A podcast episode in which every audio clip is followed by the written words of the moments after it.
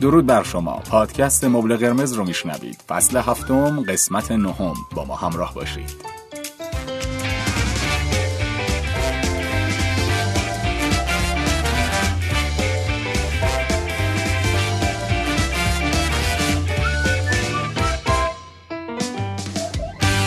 خوش آمد پر انرژی میگم خدمت شمایی که دارین ما رو گوش میدی و کارشناسان برنامه خانم سیمین اسکری و آقای علی شهاب که قبول زحمت کردن و در این قسمت هم همراه ما هستند خوش اومدید. بفرمایید. مرسی ممنونم. منم خوشحالم که دوباره در خدمتتونم. بریم که اپیزود خیلی خوب داشته باشیم. سلام دوستان. ممنونم که این قسمت هم با ما همراه هستید و ما رو گوش می‌دید. توی این قسمت می‌خوایم در رابطه با طرحواره بیهویتی یا در هم آمیختگی یا چند تا اسم دیگه هم مثل اینکه داره در مورد این طرحواره صحبت کنیم و چیزی یاد بگیریم. بفرمایید در خدمت شما هستیم. خواهش می‌کنم. همونجور که گفتی الیاس جان این طرحواره ترجمه متفاوتی میشه ازش توی فارسی و اسامی مختلفی داره. به عنوان مثال به عنوان خود تحول نیافته یا خیشتن تحول نیافته شناخته میشه. به عنوان بیهویتی شناخته میشه خود گرفتار گاهی وقتا ترجمه میشه یا رشد نیافتگی و فردیت رشد نیافته هم ترجمه میشه. حالا ببینیم اصلا این تحواره یعنی چی؟ همطور که از اسمش معلومه بهش میگیم گرفتار. تحول نیافته. یعنی چی؟ میگیم که شما گرفتار یه شرایط نادرست شدید. گرفتاریتون از این موضوع نشأت می‌گیره که از لحاظ احساسی رابطه فوقالعاده قوی با یکی از افراد مهم زندگیتون یا مثلا با دو تا از والدینتون رو با هم دارید. یعنی تو این رابطه لحاظ احساسی گیری کردید. جوری این رابطه احساسی شما عمیقه که انگار یه روح در دو جسمید در حقیقت یه می‌تونیم بگیم یه شخصیت مستقل ندارید. تمامی اینا باعث شده که رشد فردی و اجتماعیتون کم بشه یا اصلا وجود نداشته باشه. یه مثال خوب اگه براش بخوام بزنم می‌تونه این باشه که شما پرنده ها رو دیدید توی لونه. معمولا جوجه ها کوچیک هستن و مادر میاد براشون دونه می‌ذاره توی دهنشون. فکر کنید یک پرنده ای بزرگ بشه اما همچنان توی لانه باشه. این اتفاقی که تو این تحواره میفته اصلا انسان اصولا توی دوره نوجوانی دنبال هویت یابیه یعنی بتونه فردیت خودش رو پیدا کنه علاقه خودش رو پیدا کنه نگرش های خودش رو پیدا کنه و بتونه فردی جداگونه و تمایز یافته خانوادش بشه. اما وقتی این پروسه تو نوجوانی اتفاق نمیفته شخص تا آخر عمر احساس می‌کنه که هویت فردی نداره و فقط تو ارتباط با بقیه است که هویت پیدا می‌کنه. امروز با این دوستش یه شکل میشه فردا با اون گروه میپیونده یه شکل میشه. پس فردا طرفدار یه موضوعی میشه یه شکل دیگه ای میشه و هیچ وقت نگرش خودش اندیشه خودش و علاقه خودش رو نمی‌شناسه. یه هویت مستقل برای خودش در نظر نمی‌گیره. دقیقا. و بیشتر هویتش به این صورت هست که با کس دیگه من تو رابطم توی اون تعریف میشم از اون تاثیر می‌گیرم و تا وقتی اون هست من معلومم کی هستم. اون که بره بعد سری بگردم یکی رو پیدا کنم بچسبونم به خودم تا از بیهویتی رنج نکشم. این بیهویتیه رو اینجوری در نظر بگیری که فرد توی شخصیت کسی که براش مهمه زوب شده یعنی خودش هم نمی‌دونه ها؟ انقدر عمیقه که خودش نمی‌تونه به طور واضح بگه مشکل چیه یا چه اتفاقی افتاده. اما اگه بخوایم توضیحش بدیم بیشتر می‌تونیم اینجوری بگیم. این طرحواره فقط یه نفر رو درگیر نمی‌کنه. دو طرف رو هم درگیر می‌کنه. هم شخصی که گرفتاره هم کسی که فرد به اون وابسته شده. چون دیگه نمی‌تونه مثلا از اون فرد جدا بشه. ما می‌تونیم توی این موضوع این اشقایی که حالت چسبندگی داره رو ببینیم. یه پارتنری به یکی دیگه مدام چسبیده و شکایت اون فردی که بهش وابسته شده اینه که یک لحظه من تنهایی برای خودم ندارم. یه زمان راحت برای خودم ندارم. باید دائما اونچه که این می‌خواد رو انجام بدم. یا اصلا حتی اگر هم نمی‌خواد باید جلو چشمش باشم و یه جورایی نیروی محرکه این قضیه می‌تونه احساس گناه باشه. یعنی بچه بچگی یاد گرفته که من اگر مثلا چیزی خلاف خواسته والدینم بگم باید احساس گناه بگیرم. یا اگر نظری خلاف نظر والدینم داشته باشم باید احساس گناه بگیرم. یا اصلا فرهنگ بیا بزرگترش کنیم. من اگر اندیشه متفاوت از فرهنگ قبیله قوم یا جامعه هم داشته باشم احساس گناه می‌کنم. و این احساس گناه باعث میشه که هیچ وقت نتونم جدا بشم از رحم مادر بیام بیرون بند ناف روانیم قطع بشه و زندگی مستقل خودم رو داشته باشم.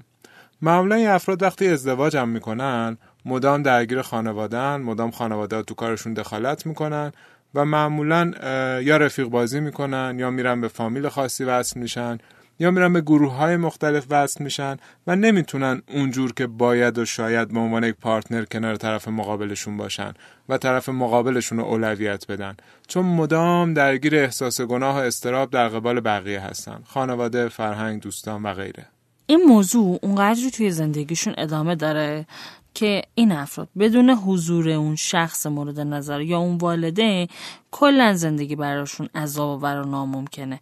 تمام تصمیم گیری هاشون حتی انتخاب همسر رو هم باید والدین براشون انجام بدن. یا باید اگه مثلا ازدواج می‌کنن یه جوری بشه که تمام کارها به دوش همسرشون باشه. خودشون هیچ چیزی رو نمی‌تونن بپذیرن. و چالش اینجاست که متوجه این موضوع نیستن.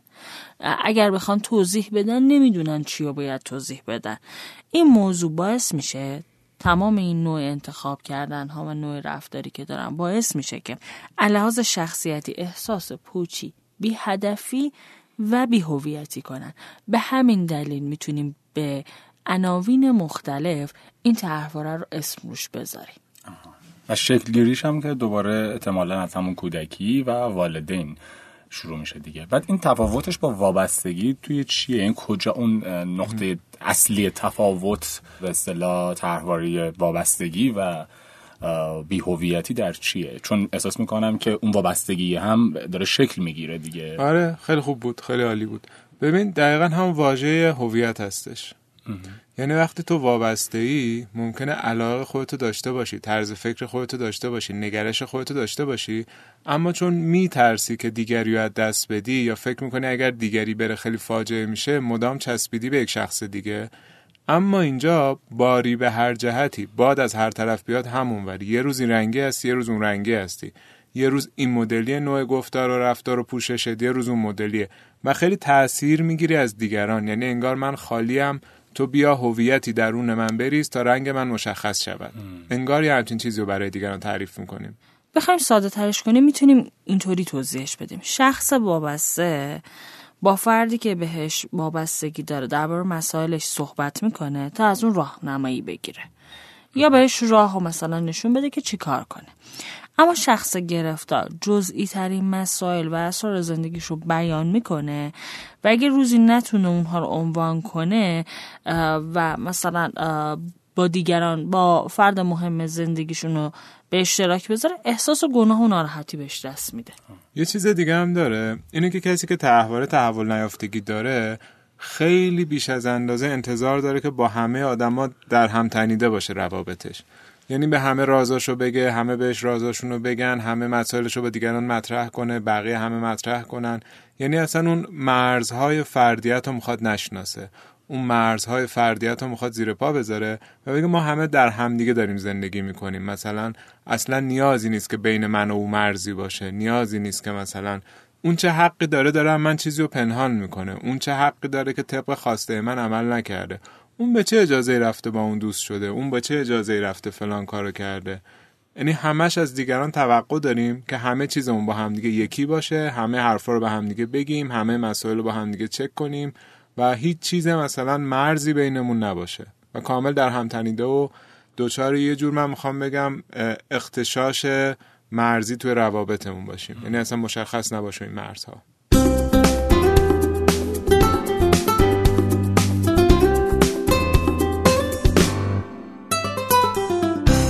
حالا یه سری ریشه هایی در کودکی داره که اونها رو بررسیش کنیم تا متوجه شیم مثلا چجوری شکل می‌گیره. می‌تونیم بگیم توی کودکی والدین علاقمند بودن که لحاظ رفتاری، گفتاری یا حتی شخصیتی کودک رو مثل خودشون تربیت کنن. یعنی بچه بشه کپی پیس خود اونها. یه فیلم خوب اگه بخوام تو این زمین رو معرفی کنم مثلا فیلم هندی دنگال هستش که پدر کشتیگیریه که تمام آرزوش اینه که پسردار بشه و پسرش هم کشتیگیر بشه. حالا از غذا تو اون فیلم دختردار میشه و سعی می‌کنه اون دختر رو کشتیگیر کنه. ولی کلا احتمالا زیاد دیدید. والدینی که میگن بچه ما بر راه ما رو ادامه بده. و این براشون مثلا یه جور افتخار محسوب میشه. رابطه با والدین جوری شکل گرفته که اگر کاری که مشابه کارهایی که اونها دوست دارن بچه انجام بده تشویق میشه. اگه انجام نده مثل اونها رفتار نکنه تنبیه و ترد میشه. ما اینو می‌تونیم حتی توی سیستم های مذهبی هم ببینیم. زمانی که والدین کچ فهمی های مذهبی رو برای بچه ها جا میندازن. یعنی بچه اگه اون کار رو انجام نده چرا احساس گناه میشه و از خانواده تنبیه میشه و ترد میشه از طرف والدین یا خانواده؟ و خب نمونه اینو توی فرهنگمون هم می‌تونیم ببینیم دیگه. فرهنگ یه قومیتی یه جایی اگه جوریه که یکی می‌خواد متفاوت از اونها باشه از کل اون فرهنگ یا از کل اون خانواده و والدین ترد میشه. تنبیه میشه بابت این رفتار. یعنی انگار که اون اندیشه طرف مذهب طرف نگرش طرف برخواسته از این نیستش که رفته و راه زندگیشو انتخاب کرده. بیشتر ترس این که نکنه تنبیه شم و به شوق این که می‌خوام برم پاداش بگیرم از ترس این که نکنه والدین منو ترد کنن و به شوق این که پسر خوبی باشم و دختر خوبی باشم براشون اینجوری انتخاب می‌کنم اندیشه نگرش مذهب یا هر چیزم رو. و اون نمی‌تونم بگم که من خودم انتخاب کردم. یه جورای انتخاب از شخص گرفته میشه. و این برای زمانیه که اون فرد به یک بلوغی رسیده باشه که بخواد تفاوتی رو ایجاد کنه که ترد بشه در نهایت دیگه. ولی وقتی ما داریم میگیم از کودکی این اتفاق میفته در واقع خود اون والدین برای اینکه این کودکشون به اون مرحله نرسه چیزهایی رو به این فرزندشون تزریق می‌کنن که هیچ وقت اون اتفاق نیفته. دقیقا هر وقت احساس گناه بدی به بچت برای مثلا علایقش برای خواستاش ترشی میشه که اون بچه همیشه احساس گناه داره از اینکه علایق و خواستاش رو بگه یا مثلا وقتی مادری برمیگرده بچهش میگه که من بهتر از تو صلاح زندگی تو می‌دونم. هیچ زنی اندازه من دوستت نخواهد داشت و باید مثلا اینجوری که من میگم باشی و زندگی کنی. خب بچه میگه من اگر روزی بخوام عاشق بشم مامانم منو ترد می‌کنه و از خانوادم دور میشم. خب پس هیچ وقت به خوش اجازه عشق نمیده. در ادامه همین صحبت ها می‌تونیم با یه جمله دیگه اینو کاملش کنیم. اینجوری می‌تونیم بگیم که والدین توی کودکی تمایل دارن که طرز تفکرشون رو به بچه ها انتقال بدن و از اونا انتظار دارن که خط فکری اونا رو دنبال کنن. بنابراین بچه یعنی نه فکر کردن و یاد می‌گیره نه هویت مستقل داشتن. یا می‌تونیم بگیم مثلا حمایت بیش از حد یا کمبود حمایت والدین از کودک. توی کودکی باعث میشه که یه شخصیت ثابت و مستقل شکل نگیره. و در نتیجه خودش باعث شکلگیری و تداوم این تحواره در زندگی کودک میشه. و اون در بزرگسالی دنبال یک نماد والدینه که پیداش کنه و اون بهش بگه چی کار کنه حالا. یکی از چیزهایی که اصلا باعث این قضیه میشه از دیدگاه اروینیالوم اگر بررسی کنیم روان درمانی اگزیستانسیالیستی می‌تونه ترس از مرگ باشه. یعنی شخص میگه من اگر یک فرد مستقل و یک موجود جداگونه باشم روزی خواهم مرد و از بین خواهم رفت. اما اگر در دیگران پخش شده باشم در دیگران وجود داشته باشم و با دیگران روابط تنگ بیشتری داشته باشم در هم حل شده باشیم دیگه من نخواهم مرد چون در دیگران هنوز زندگی می‌کنم. یا والدینی که ترس از مرگ دارن معمولا سعی می‌کنن که کاری کنن بچهشون ادامه اونها باشه یا بچهشون رو حتما تا آخرین لحظه پیش خودشون نگه دارن. به خاطر ترس ها و استراب های خودشونه که اگر روزی من مثلا بیمار شدم باشه نفر کنار من. یا اگر من روزی مردم ادامه من توی بچم ادامه داشته باشه و کامل از بین نرم. بریم سراغ این که چه رفتارهایی توی شخص وجود داره که می‌تونیم این تحواره رو یه جورایی احساس کنیم که انگار هست. و نسبت بهش گوش به زنگ بشیم. یکی از چیزایی که هست اینه که افرادی که با این تحواره میان توی اتاق درمان میشینن اکثرا این دیالوگو میگن. اصلا نمی‌دونم چی می‌خوام نمی‌دونم علاقم چیه نمی‌دونم از زندگی چی می‌خوام نمی‌دونم چه شغلی می‌خوام برم. یعنی به یه جایی می‌رسن که اصلا اعلام می‌کنن. من انگار نمی‌دونم که چی می‌خوام کیم چی می‌خوام بشم و چه آیندی داشته باشم. و اصلا یکی از بزرگترین دغدغه هاشون اینه که اصلا هدف من توی زندگی چیه؟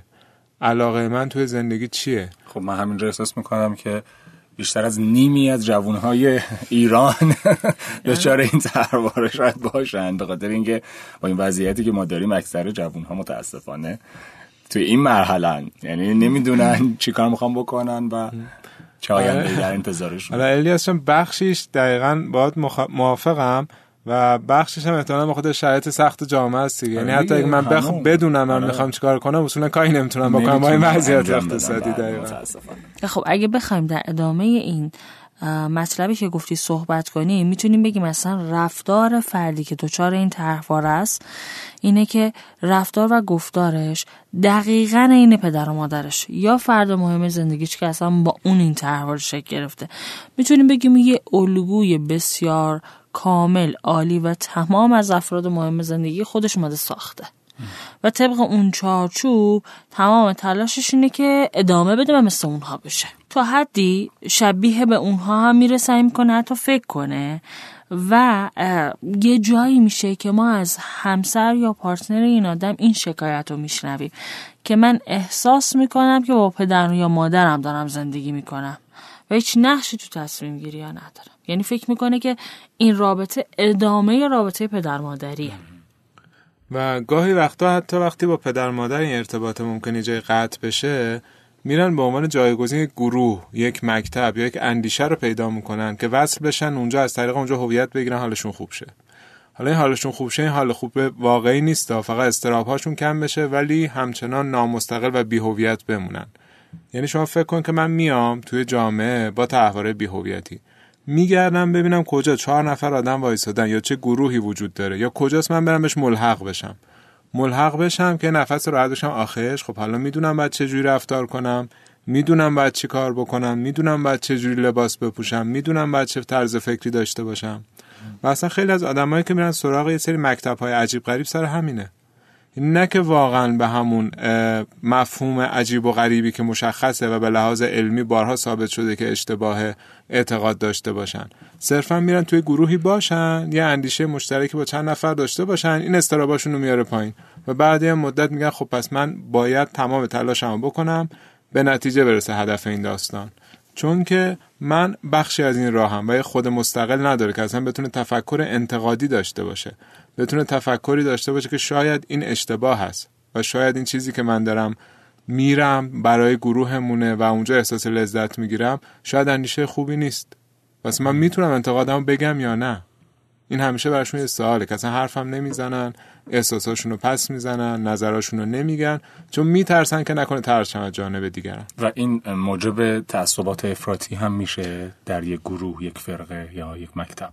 خیلی ممکنه که بشه. علاوه بر می‌تونیم بگیم این افراد اونقدری که شخصیتشون از افراد مهم زندگیشون گرفتن و وسیله اونها خودشون رو تعریف کردن خیلی مواقع می‌بینیم میگه می‌دونیم تو می‌دونی من کیم من دختر فلانیم.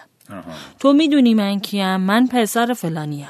یعنی حتی نمی‌تونه خودش رو تعریف کنه. و همچنان باید طبق اون الگوه خودش رو تعریف کنه. انقدر که تفکر انتقادی نداشته انقدر که تو سایه این که پدر مادر یا فرد مهم زندگی من اینه که من چسبیدم به اون و دارم خودم تعریف کنم دیگه موقع تعریفم اون آدمه رو میگه. باز خودش رو تعریف نمی‌کنه. و می‌تونیم ببینیم که این آدم استعداد و توانایی ویژه‌ای داره. اما به دلیل اینکه اصلا نتونسته مستقلا کاری انجام بده تمرکز کنه روش حتی از طبیعی ترین یا کمترین اونا نه استفاده می‌کنه نمیشناستش مثلا خیلی مواقع توی جلسات ما اینو می‌بینیم که فرد روبرومون میشینه میگه که من نقاشی هم بلدم. یه دوره هم مثلا بازیگر بودم. یه دوره هم کارهای هنری کردم. یه دوره هم ورزش کردم. نمی‌دونم ولی به چی علاقه دارم. این نماد همین موضوعه. چون نمی‌دونه باید چه کار انجام بده. فقط کارهای مختلفی امتحان کرده و در نهایت می‌بینیم با تمام این کارها که انجام داده یه شغل آکادمیک پشت میزنشین دفتری داره. خیلی آروم و بی دغدغه و بی دردسر انتخاب کرده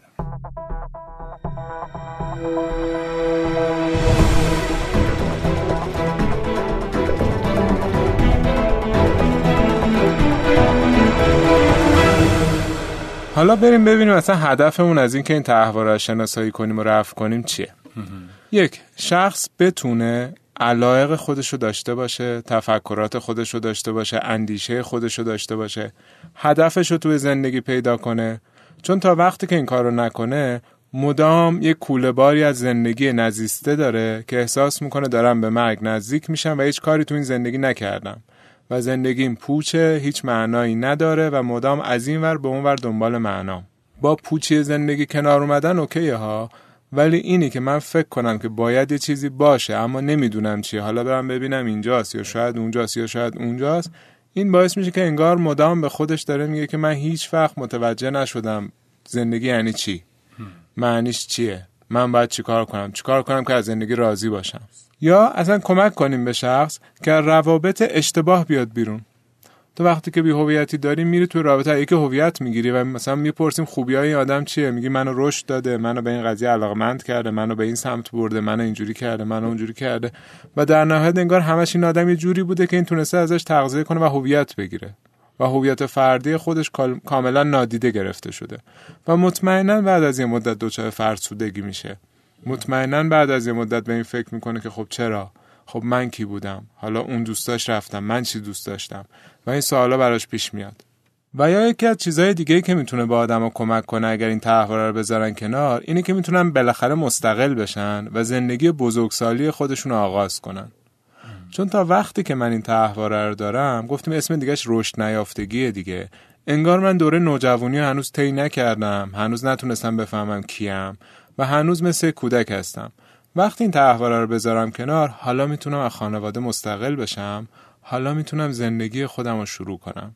دیگه اون پرنده ای نیستم که بزرگ شده ولی هنوز مثل جوجه نشسته توی لونه و مادرش میاد بهش غذا میده.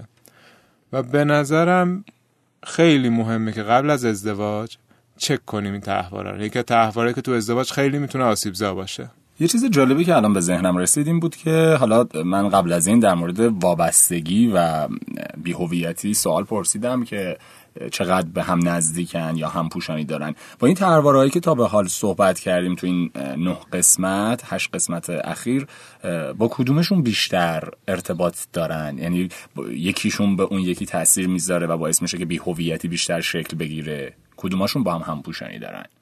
تمام تحوارهایی که تا اینجا گفتیم. غیر از بیاعتمادی. کاملا باهاش همپوشانی دارن و رابطه مستقیم دارن.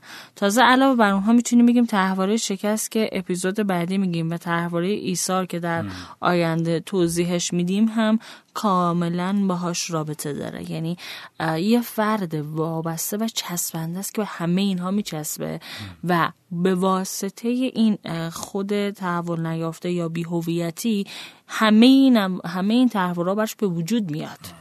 پس یک تحواره خیلی اساسی و استخونداریه که باید حتما جلوش گرفته بشه. دقیقا مثل اینه که شخص یک برهی از زندگی خودش رو طی نکرده باشه. یعنی انگار من اصلا یک بخشی از زندگی مثل نوجوانی و کلا اسکیپ کردم. یه دفعه همون کودکوار جسمم بزرگ شده و حالا تو زندگی موندم. خب راهکارها چیه؟ اون فردی که دچار این تحواره هست باید چه کارهایی انجام بده؟ دیگرانی که با این فرد در ارتباطن حتی همون والدین یا افراد نزدیکی که شاید مسبب در واقع این تحواره شدن در این فرد این افراد باید چه کارهایی انجام بدن؟ یعنی این استارت خوب شدنه از کجا باید خورده بشه؟ اینجوری در نظر بگیریم که این آدم یه آدم گرفتار و بیهویت. به می‌تونه یکی از راه خوبش این باشه که به یک درمانگر وزشه به تدریج بیاد روی تفاوتهاش کار کنه بیاد خودش رو بپذیره و یک هویت مستقل برای خودش شکل بده تا شجاعت تغییر مسیر زندگیش اصلا بتونه به دست بیاره و آروم آروم بره به سمتی که یه هویت مستقل شکل بده. یکی دیگه از راهاش می‌تونه این باشه که یه لیست از علاقه های خودش و شخصی که بهش گرفتار شده رو بیاد. جمع آوری کنه شباهت ها و تفاوت های خودش رو با اون فرد. که حالا ممکنه پدر یا مادرش باشه یا پارتنر و همسرش باشه یادداشت کنه بررسی کنه و بیاد روی اونها کار کنه تا بتونه یک هویت مستقل از اون فردی که بهش وابسته است پیدا کنه. دقیقا. یعنی بشینه نگاه کنه ببینین علاقه ای که الان من دارم از کجا اومده. مال فلان دوست دوره مثلا دبیرستانمه مال دوست دوره راهنماییمه مال بچه های محلمونه مال پدره مال مادره. ببینه هر کدوم از این علایق و نگرش ها براش از طریق کدوم که از اعضای خانواده اومده و چقدر خودش دخیل بوده تو اینکه اینو انتخاب کنه. در کنارش یکی از کمک های دیگه که درمانگر می‌تونه به این اشخاص بکنه اینه که با تصاویر ذهنی کمکشون کنه که کم کم مستقل باشن نه بگن به سری آدما جدا بشن از یه سری آدما و تو اتاق درمان چند بار اینو تمرین بکنه تا ذهنش آماده بشه براش بشکن اون باوری که من هرگز نباید نه بگم هرگز نباید پس زده بشم. وقتی تو اتاق درمان با اون استرسش با اون استراب با اون هیجان ها روبرو میشه بعد آماده تره که تو دنیای بیرون قدم به قدم شروع کنه این کار انجام بده و آدم های سمی و اضافی دورورش رو دونه دونه قطع کنه. خب یه سری توضیحاتی که دادیم در رابطه با شناخت این طرحواره. و اینکه افراد در واقع آخه یه جا اشاره کردید که قابل تشخیص نیست. یعنی خود اون فرد شاید آگاه نباشه به چیزی که هست به اون طرحواره که داره. بله. خودشون چطور می‌تونن متوجه بشن که بعد بیان حالا از این راهکارهایی که فرمودید استفاده کنند یا به روان درمانگر مراجعه کنند؟ می‌دونی چالشش اینه که این طرحواره چون بر اساس هویت شکل گرفته عموما افراد نمی‌دونن. یعنی میانم با این شکایت میان که نمی‌دونم چرا. نمی‌دونم چیمه. نمی‌دونم مشکلم چیه. هنوز نمی‌دونم کیم سی سالمه نمی‌دونم می‌خوام چی کار کنم. نگاهشون کن خودشون خودشون رو نگاه کنن چک کنن می‌بینن اینا توی زندگیشون همیشه دو درجه زدن. توی یه سیکل معیوب رفتن برگشتن. رفتن برگشتن. علیرغم اینکه خیلی جاها تلاش کردن هنوز تو همون نقطه اولیه ایستادن. و انگار میرن جلو و یه چیزی اونها رو گرفته و اینو دوباره برمیگردن میان سر جاشون. اصطلاح بدیه ها. شباهت خیلی مناسبی نیست ولی ساده بگم میشه مثل یویو. میره و برمیگرده. یکی دیگر راههایی هم که می‌تونن متوجه بشن افرادی که میرن خیلی سخت می‌تونن خانواده جدا بشن و همچنان درگیر خانواده موندن. اونهایی که از افرادی هستن که می‌تونن این به نسبت به این قضیه بشینن تفکر کنن یکی هم کسایی که می‌بینن هی عضو گروه های مختلف شدن توی تاریخچه زندگیشون. یه دوره مثلا تو این باشگاه بودن یه دوره تو عضو اون گروه ها بودن یه دوره تو این تفکر بوده یه دوره به این موسیقی خاص علاقه داشته بعد یه دوره دیگه اصلا رفته توی فاز دیگه. بعد می‌فهمی که من چرا اینقدر دارم از این شاخه به اون شاخه میپرم؟ من کیم؟ من علاقم چیه؟ من چی رو دوست دارم؟ اونی که رفتم اونجا به خاطر محمد بود اونی که رفتم اونجا به خاطر کوروش بود اونی که رفتم اونجا به خاطر حسن بود. خب؟ و خودم چی؟ حالا اینو دوستان من. خودم کیم. و این کمکشون می‌کنه که اصلا تو این مسیر قدم بردارن کم کم. بسیار علی ممنون از شما دو عزیز که با این قسمت هم کلی اطلاعات خوب و مفید در اختیارمون قرار دادید. ما رو همراهی کنید. همچنان برامون کامنت بگذارید. از هر کجایی که میشنوید و اپیزودها رو هر کدوم که فکر می‌کنید خیلی براتون جذاب و مفید بوده برای دیگران و دوستانتون هم به اشتراک بگذارید. همراه ما باشید با قسمت های بعدی.